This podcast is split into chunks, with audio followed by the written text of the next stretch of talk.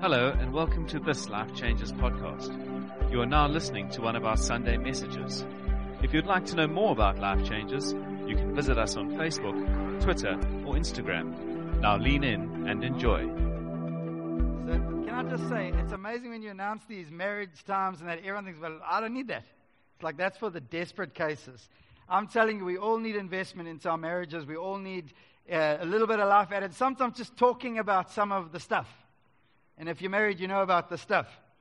And when you talk about it, it brings life. It allows life to flow in, allows energy to come back. So I would really encourage you. We're going to have a few different things. We're going to have a speaker, and we're also going to have a couple couples with different stories, sharing something of their stories to encourage us, to strengthen us. I'm telling you, marriage is one of the areas the enemy is getting in and using crazy ways.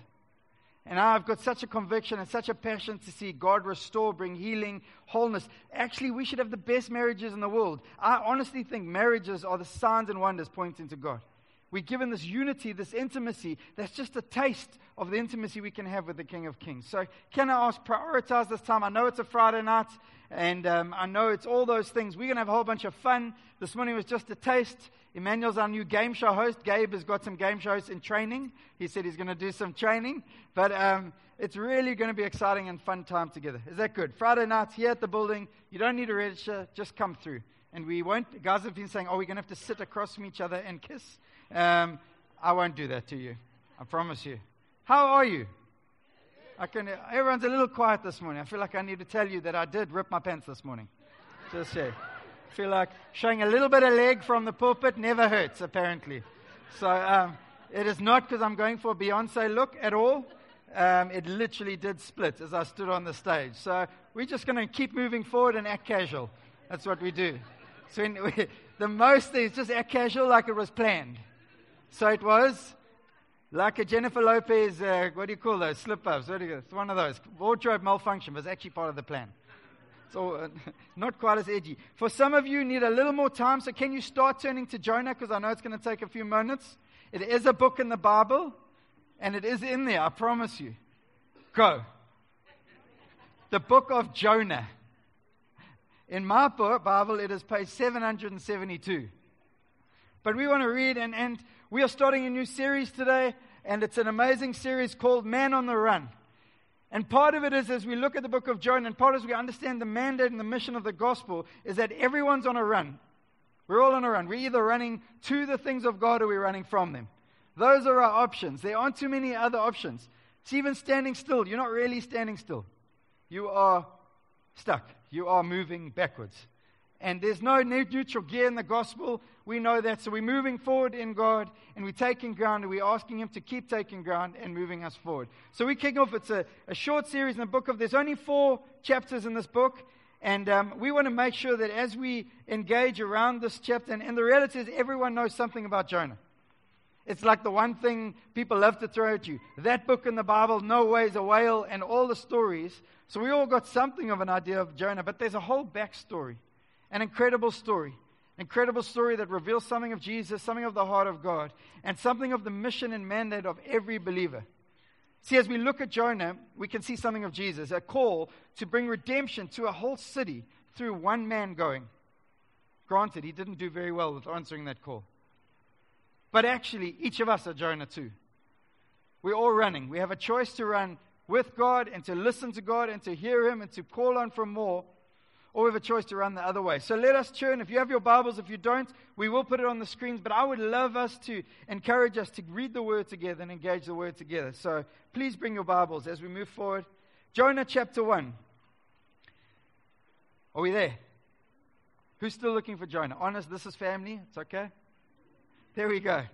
We have a hand. The word of the Lord came to Jonah, son of, An- son of Amittai Go to the great city of Nineveh and preach against it, because its wickedness has come up before me. But Jonah ran away from the Lord and headed to Tarshish. He went down to Joppa, where he found a ship bound for that port. After paying the fare, he went aboard and sailed for Tarshish to flee from the Lord. Then the Lord sent a great wind on the sea, and such a violent storm arose that the ship threatened to break up. All the sailors were afraid, and each cried out to his own God and they threw their cargo into the sea to lighten the load. But Jonah had gone below deck, where he lay down and fell into a deep sleep. The captain went to him and said, How can you sleep? Get up and call on your God. Maybe he will take notice of us, and we will not perish. Then the sailors said to each other, Come, let us cast lots to find out who is responsible for this calamity. They cast lots, and the lot fell on Jonah. So they asked him, Tell us, who is responsible for making all this trouble for us? What do you do? Where do you come from? What is your country? From who, what, are your, what people are you? He answered, I am Hebrew, and I worship the Lord, the God of heaven, who made the sea and the land. Jesus, we come this morning, and just as we sang, we need you, God. We need your Spirit of God to take us deeper, to call us to more, to ignite fires deep inside where we would want to chicken out, where you would call us to great works like you called Jonah. I pray, God, that that same call would come over lives at this time. I pray we would be captivated by the fact that you're a God who speaks and you keep speaking. Call us to more at this time, I pray, Jesus. Have your way in this place. Amen. It's good. Let me put this bottle down. Mm. So we start a series, and it's so amazing. We start the series, obviously part of it, and when we planned it, we knew that we'd be planting a community into Milnerton this morning trusting that this is the mission. God has spoken through prophetic words over time, over relationships. He's spoken in many ways that God would take us on a mission and we would say, be ascending and extending people. That's what we, he's taking us on. But this guy, Jonah, is not like, he's not like a baby. He's not just arrived on the scene. He's had a story in God. He's a preacher, a prophesier. And God had used him in 2 Kings 14. If you take a look and you want to do a bit of research, you'll see that God used him to prophesy that success would come to their military campaigns for Jeroboam.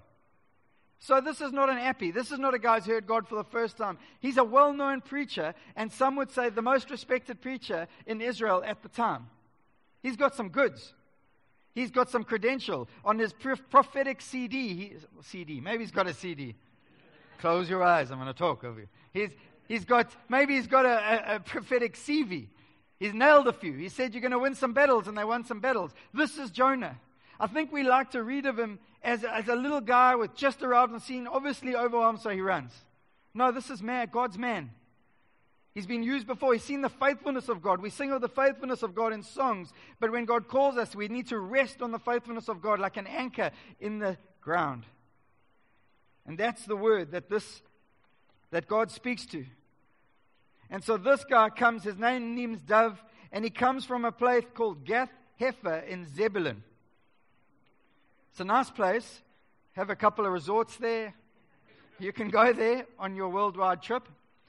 Thought it was very cute that the two ladies were wearing the same jersey, but that's just beside the point. Um, but this guy, what's important to know about Jonah is he's a Hebrew. And actually, he's a racist.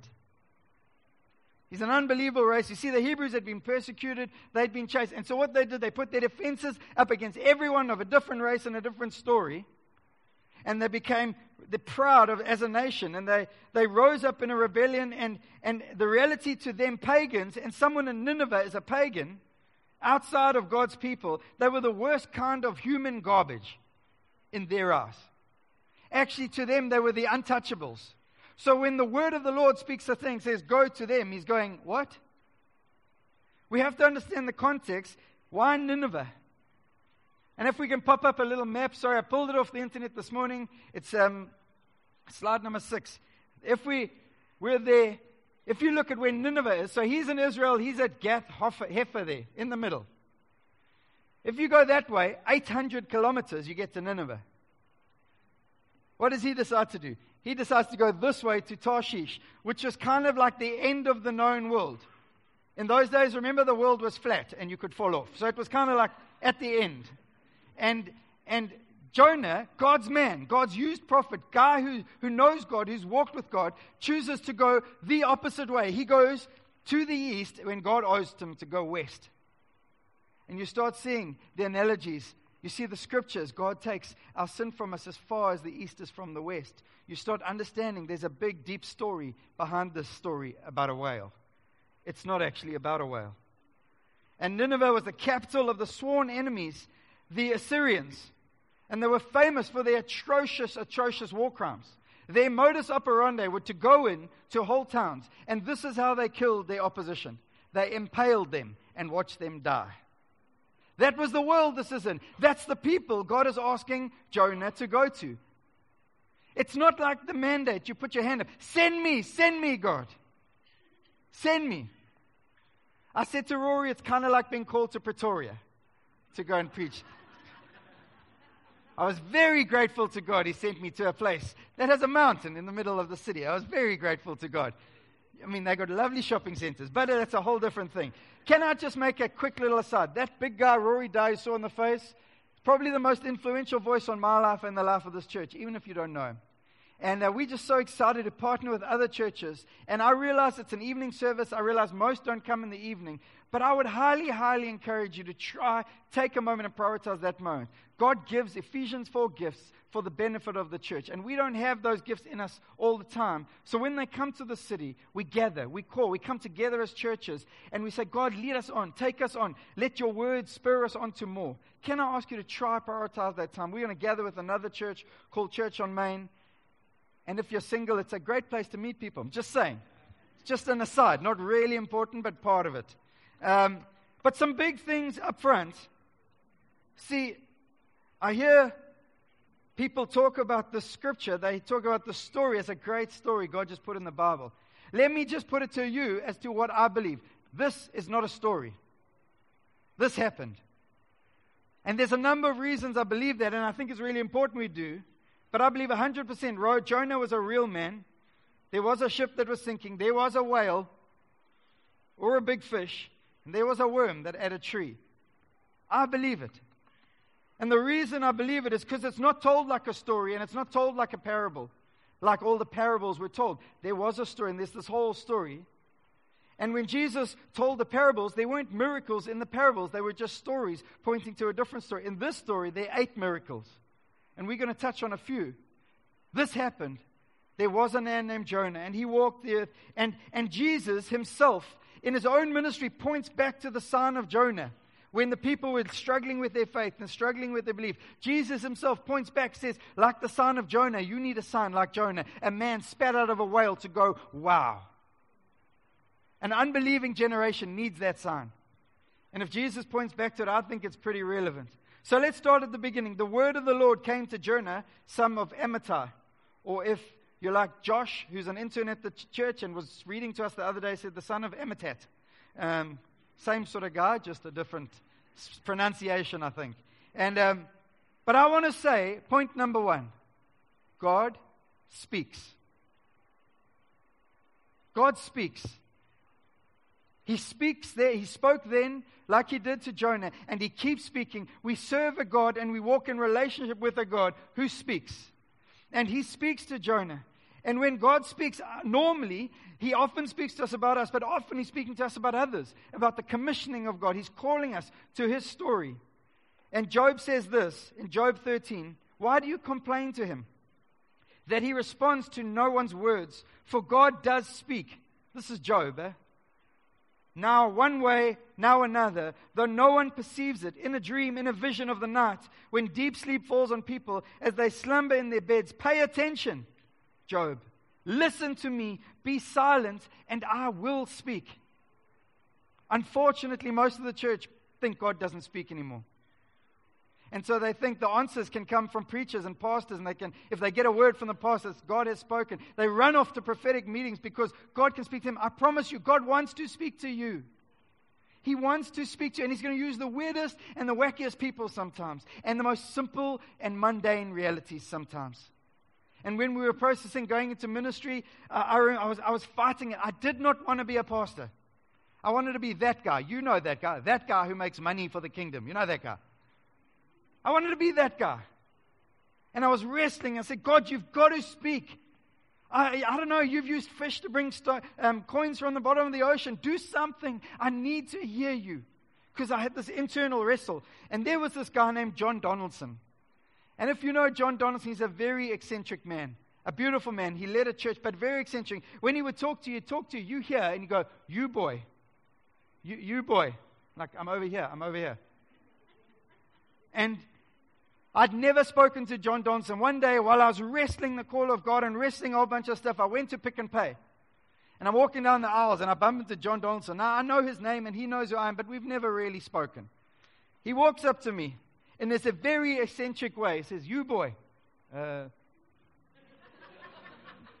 me. Yes, you boy. Okay, I'm the only one here. Yes, John. God has called you to speak the word of God. He's called you to preach. Find yourself in the word. And literally just walks off. I'm like, I'm not quite sure what just happened, but I'm going to take that one as a coincidence. Three days later, my wife sends me to Pick n Pay to buy nappies, probably, because that's what we bought for the last seven years. And, um, and, and, and I bump into, guess who? John Donaldson again. You boy. Still me, yes, still, still me. You boy, you're called to preach the word of God. Now, I don't know about you, but that was weird for me. And I went home to Kansas and said, I'm not sure, but I think God's speaking. And there were a whole bunch of other things. It wasn't just Don Donaldson. But will you hear the whispers of God and will you see the eccentric nature of God? Because God doesn't paint inside the lines that we paint. And He's not going to send you a memo from heaven. Dear Frank, it's God. Just want to let you know, I've been praying for you. As Christians always write in the email, we know that. Says, been praying, thinking about you, buddy, and blah, blah, blah, blah, blah. Hashtag God. I don't think he's going to send us an email. God speaks, and he spoke to Jonah, a guy who'd heard him before. How does he speak? He speaks through his word. 2 Timothy 3, verse 16 and 17. So, and, and Isaiah 55, verse 11. So is my word that goes out from my mouth. It will not return to me empty, but will accomplish what I desire and achieve the purpose for which I sent it. That is the word of God. You want to hear God? Read the Bible. Honestly, we live in a generation of McDonald's and drive and take your whole meal and duck, but there's nothing in the meal. And the milkshakes are made of potatoes. Honestly. We can't be eating milkshakes of the Word of God that are made of potatoes. Not, didn't plan that analogy, just came out, really. But God can also speak through events, situations, moments. You there. He uses those moments. He speaks. And He also speaks audibly sometimes. Now, in the scripture, that's not the overwhelming way God speaks. So, to be honest, every time I meet someone, if I see someone every second day and every second day they're hearing from God, I look at the words, not the overwhelming, but He does. And I want it. I want it. I want to hear the voice of God. I want to be attentive. The big thing is, we are Jonah in this book. And like Jonah, some of us have heard before, and maybe you haven't, but we're not sure we want to hear because he might call us to a place like Nineveh where they impale my kind. Imagine being one of those missionaries. You arrive on the shores, and out come out, big sword. And you know the last guy lost his head, and the guy behind him lost his head, but the gospel called you to that place. What do you do? What did Simon do when he preached? Not Simon, Philip. He preached the word of God and he knew that he knew he was offending everything inside of the village. And he knew they would stone him and he didn't care. He looked into heaven and saw the favor in the face of God. And he smiled. I want that. There are many things in this life you and I can chase, but I want that. Because nothing satisfies and nothing sustains like the presence of the Almighty living God. Nothing sustains like knowing the will of God, that He is holding you, that He is with you. And we settle for things like, well, it's good and pleasing. The promise is good and pleasing and perfect will of God. Romans tells us test and approve.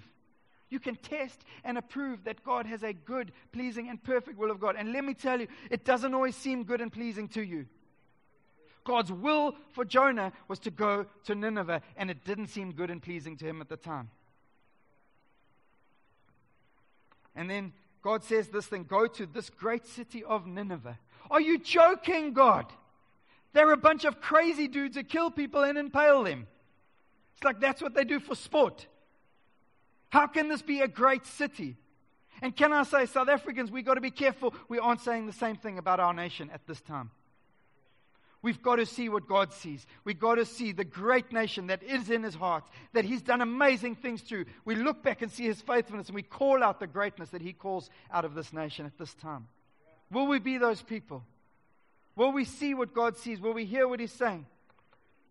I think if Jonah could have, if he had had like one of those, those idols, judges, buzzers that annihilated Nineveh, he would have just smacked the thing. Bob, bomb, poof. That's what his attitude and his decisions show us.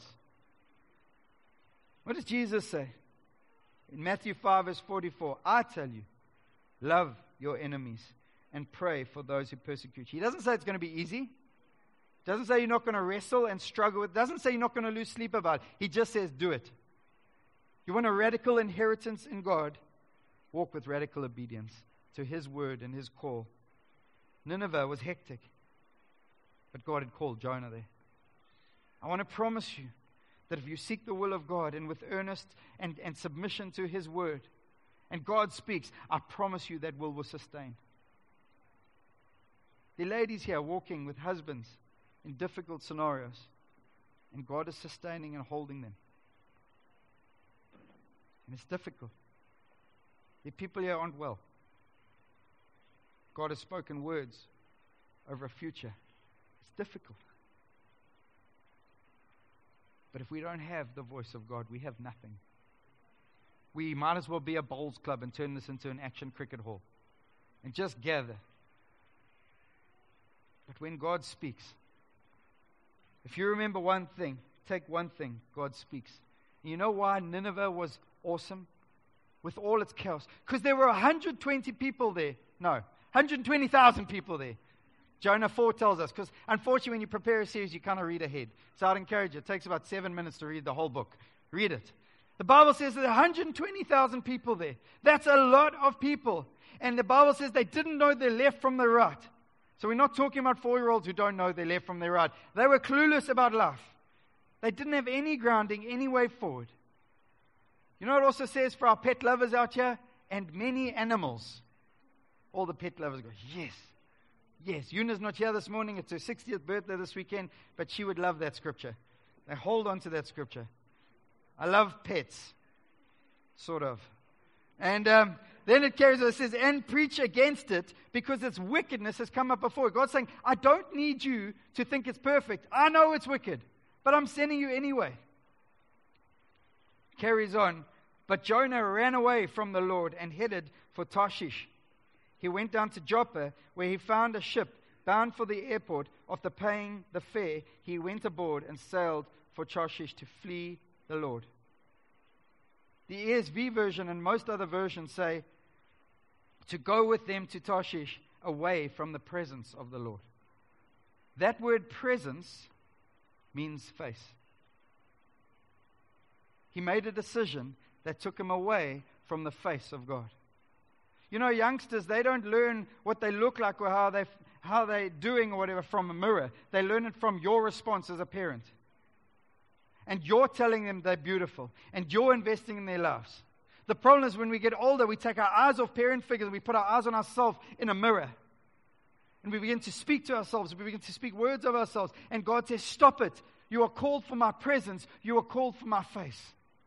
Jonah didn't run from a city, he didn't run from Nineveh, he ran from the presence of God. I want us to be a people who run to the presence of God, a people who move with the presence of God. You see, sin to me is anything that we worship and anything that takes us from the presence of God. And to deliberately hear God's word and calling is to sin, is to run from the presence of God, is to leave that place. And sin always leads to hiding. Where does Jonah go? He goes down, down. He goes down to Tarshish, down into a ship, down into the belly of the ship, and the ship goes down almost. There's a whole lot of going down when we move and we leave the presence of God. And Tarshish, well, I don't think it was any great shakes. It was the end of the earth. It was the embodiment of opulence, gold, and money. It might have been Joburg and the heartbeat of all the cash. It might have been New York. It could have been a lot of things. But can I make this statement? There's always going to be a ship going to Tarshish. Imagine Jonah. It's like God's called me there. I tell you what I'm going to I'm going to take a detour via this little place here. And oh, there's Joppa. Oh, there's a ship going to Tarshish. God is good. Hashtag blessed. It's like God is good. He provided a ship. It's an open door. And Christians, I love it. I'm ripping off Christians. God has opened a door. No, He hasn't. There's always a ship going to Tarshish. You can get a visa. Lots of people who don't know God get visas to anywhere in the world. You can get lots of jobs. Lots of people who don't know God get lots of jobs. And I'm having fun with a very, very, very big issue that there will always be many opportunities go the other way. You're unhappy in your marriage? I promise you, you open your eyes, there will be many opportunities to walk into some other scenario. God will never, ever send you someone else's spouse. I'm just telling you. He'll never do it. Ever. Did I make that point strong enough? um, the enemy opens doors all the time. You want a quick buck? You want to make a quick buck? You don't want to work? You want to make a quick buck? I promise you there'll be opportunities that'll arise. You'll find them. Just go on Google. Who knows where they lead? You want to feel sorry for yourself and caught up in your own pain? Well, there'll be lots of opportunities and lots of stones for you to throw at others and gossip to get going. I promise you, the enemy is the opportunist king. That's why it's so important. We long for the presence, the face of God, and say, God, I need you to speak. Now, I'm not the guy who prays about his socks in the morning. I'm not that guy. I don't think we have to be. I'm talking about the decisions of where God would place us. Because Acts 17 tells us, and it'd be really good for me to find it around about now. It is here. Oh, have I got it? Anyway, let me find it somewhere here. It tells us that God calls us specific places at specific times. He mandates and He speaks. Let me try to find it. See, this is when you like to have those old Bibles you've written in a million times. Help me, someone. 32. No, 22. 26. I'm taking your word for it. Yes, there we go. From one man he made every nation of men, that they should inhabit the whole earth and he determined the time set for them and the exact places where they should live. It's the Bible, guys, not me. Which means something like this. And you know the statement oh, God is everywhere and I can love Jesus everywhere. Really? This Bible says he determines the exact time and the exact places you should live. Why are you in Cape Town now? Because you're a missionary sent for the purpose of the kingdom of God. And maybe you landed here because you got a job. I don't care. But I know you're here. And maybe you say, well, I didn't trust God to move here. So maybe I'm going to say, I'm just, well, now you're going to do it again? Now you're not going to ask, you're not going to walk. And I'm telling you, I, I, am being strong with this because I'm telling you, we live a, a superstitious Christianity that doesn't lead to God. And then we get grumpy with God when it leads us to chaos. I'm just being honest. And we've got to hear these words. And Jonah is a massive affront to everything that's about me and every opportunity. Can I make three statements why I think Jonah ran? I think we ought to understand why Jonah ran and ask ourselves do we run and why do we run? Is this all right? I'll be three minutes, maybe four. Number one, he was worshiping something other than God. What was he worshiping? Anyone? Himself. He loved himself. Sure, he was a servant of God. Sure, he'd done some cool stuff. He loved himself. He loved himself enough to walk away from the face of God. He loved himself to say, I don't care about 120,000 people. I'm going to go this way to what I think is opulence, to what I think is cool. I'm going to catch a little boat there because the door is open. He was running from the presence of God, he was running from the face of God. And the challenge is when all we can see is ourselves, we can't see God. That's why the answer is always get your eyes off yourself. Lift. I lift my eyes up to the hills. Why to the hills? Because our king is on the hill. He is victorious, seated on his throne. And I'm getting my eyes off myself. We are so good at focusing on ourselves. Is we too good? All of us. I know it. I've, got to get back in the presence of God, get captivated by the glory and the wonder of Jesus. The second point, he was a happy wonder. He was just happy to be, well, I'm just here just in Blouberg now, and next minute I'm, I'm here, next minute I'm there. No, no, no. Times and places. Actually, this is where the scripture is supposed to be used. But I've got to be honest that, that God speaks and He calls, and God gives liberating restrictions. You know that? Like a father, I stand with my boys. I say, Boys, you can go there, you can go there, and mom gets nervous because she thinks it should be there and there. I say, but you can go there, and you can go there, and you can go there, but you can't go beyond that. And you see them. It's like full pace to there.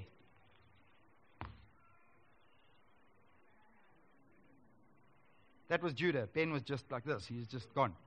Just there. He saw something I didn't see.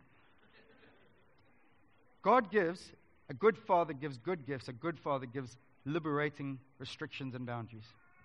And he calls us to places for our blessing, for our good, and not just for our good, that we would be a blessing to the nations. You are blessed by God, yes. Doesn't stop there. You're blessed to be a blessing. You're blessed to sow. You're blessed to be a, a, a transformative power in this nation. That's why we're here. We can run from it. He, the third point, why he was on his track, he'd lost his identity. You know what my identity is? Is Christian, which is little Christ. You know Christ was? The first missionary sent on a mission to save the world with a story that is unbelievable and transforming in everything. And he says, Who are you? No, you're not just a survivor. No, you're not just someone waiting for heaven. That's too small. You're a missionary sent full of the power of God. Under Acts 1, verse 8, the power and the Spirit of God to go and declare and proclaim. That's who you are. Understand who you are, and I promise you, you'll live a life wild. You might end up in Nineveh, but you know what? I'd rather be in Nineveh with God than in Joppa or Tarshish without Him. It's not an option for me, it's not a choice. It's not even, well, let me think about it. No, rubbish. I want God. Because when I look at my life, and, and Francis Chan's analogy, he brings us on a black stage, brings this long white rope. He says, This is our life. Everyone goes, Awesome. He puts a little piece of red tape on the end, goes, This is my life on earth. And everyone goes, Oh. He says, Stop living for this little time. Live for that time. I want to be that, and I want to call us to that. The last thing is, if we're looking at Jonah, and we're looking at ourselves, he hadn't fully got it. And when you, we're going to look at it, but he was a racist. And you know what? He knew God is gracious, God is kind. He said, God, I won't go. Why won't you? Because I know you can't and I know you're going to forgive them. And God goes, Do you know what I've done for you and the Israelite people? The most unfaithful people in the Old Testament ever. You've forgotten. And you haven't got it, Jonah. Yes, you can hear my voice. Yes, you can preach. You can prophesy. But you haven't got it. You've got to get it deep inside. I am loving. I am gracious. And I will keep being loving and gracious. So, as we land this opening, I trust, I want to, number one, encourage you to read the Word of God, please. And read, it's so short, it's four chapters. Read different versions. See God in, in, in, the, in the design, the detail. Can I ask this? Take ownership. We are Jonah. In every synagogue and Jewish synagogue on the day of Yom Kippur, they make a statement, they make a, a, a declaration, a confession as a congregation. And this is the congregation, the confession. We are Jonah. You know that? Still. We are Jonah. We are sent by God. And we have the potential to run from Him or to run towards Him. Let me tell you this you can run from Him, He'll still keep pursuing you. It's just who God is. Second thing I'd love you to speak, well, identify your Tarshish. If we're going to do the Bible, don't come and get inspired me. Go identify what's your Tarshish? What's the thing that makes you want to run from God? What's the thing? What's the brokenness? What's the, the thing, the, the thing that's so bright that could possibly make you want to leave the presence of God? What's your Nineveh? What's, what's, the, the, what's the place, the thing that God, you know God has spoken? I love speaking with people. I, say, I want God to speak. what's the last thing He said? Well, in 1995, He told me to do this. Okay? Have you done that? No, no. But I want God to speak. No, in 1995, God told you to do something. Do it. Do it. It's not complicated. This walk is about obedience. Identify in Nineveh. What are you running from? Some are running from, oh, I don't like the church. I got hurt in the church, and yes, I don't want to get connected in the church. Get over it. We've all been hurt in the church. I spent 20 years in the church. That guy, Rory Dyes, hurt me more than anyone else. But I absolutely love him. I'm so grateful for God in my life. And he never did it intentionally. But because God knits hearts and you form such deep relationship, hurt happens. Oh, I, I, I trusted God last time and, and he wasn't faithful. He is always faithful. You just got to see it. The next four weeks we're going, and it's all about the gospel. And it's about the gospel defining our lives. Trust me, please, please, please. I'm not angry. I'm just passionate about an amazing God. who is glorious, and He wants to call you to play a part in His story, a sending and extending story bigger than our comfort zones, bigger than our smallness, and captivating in everything. Can I pray for us? Is that good? Is that all right, Emmanuel? Jesus, we just, we captivated. I see you, and I read Jonah, and I see a heart for a city of chaos, but I see your heart calling out, and I pray, God, break my heart for what breaks yours. This heart of mine that is so selfish. This heart of mine that goes down the road of I deserve, I deserve. God, all I deserve is to walk with you. All I want is to know you. All our desires to be in your presence and to know the sweetness and the wonder of knowing you. I need you, Jesus.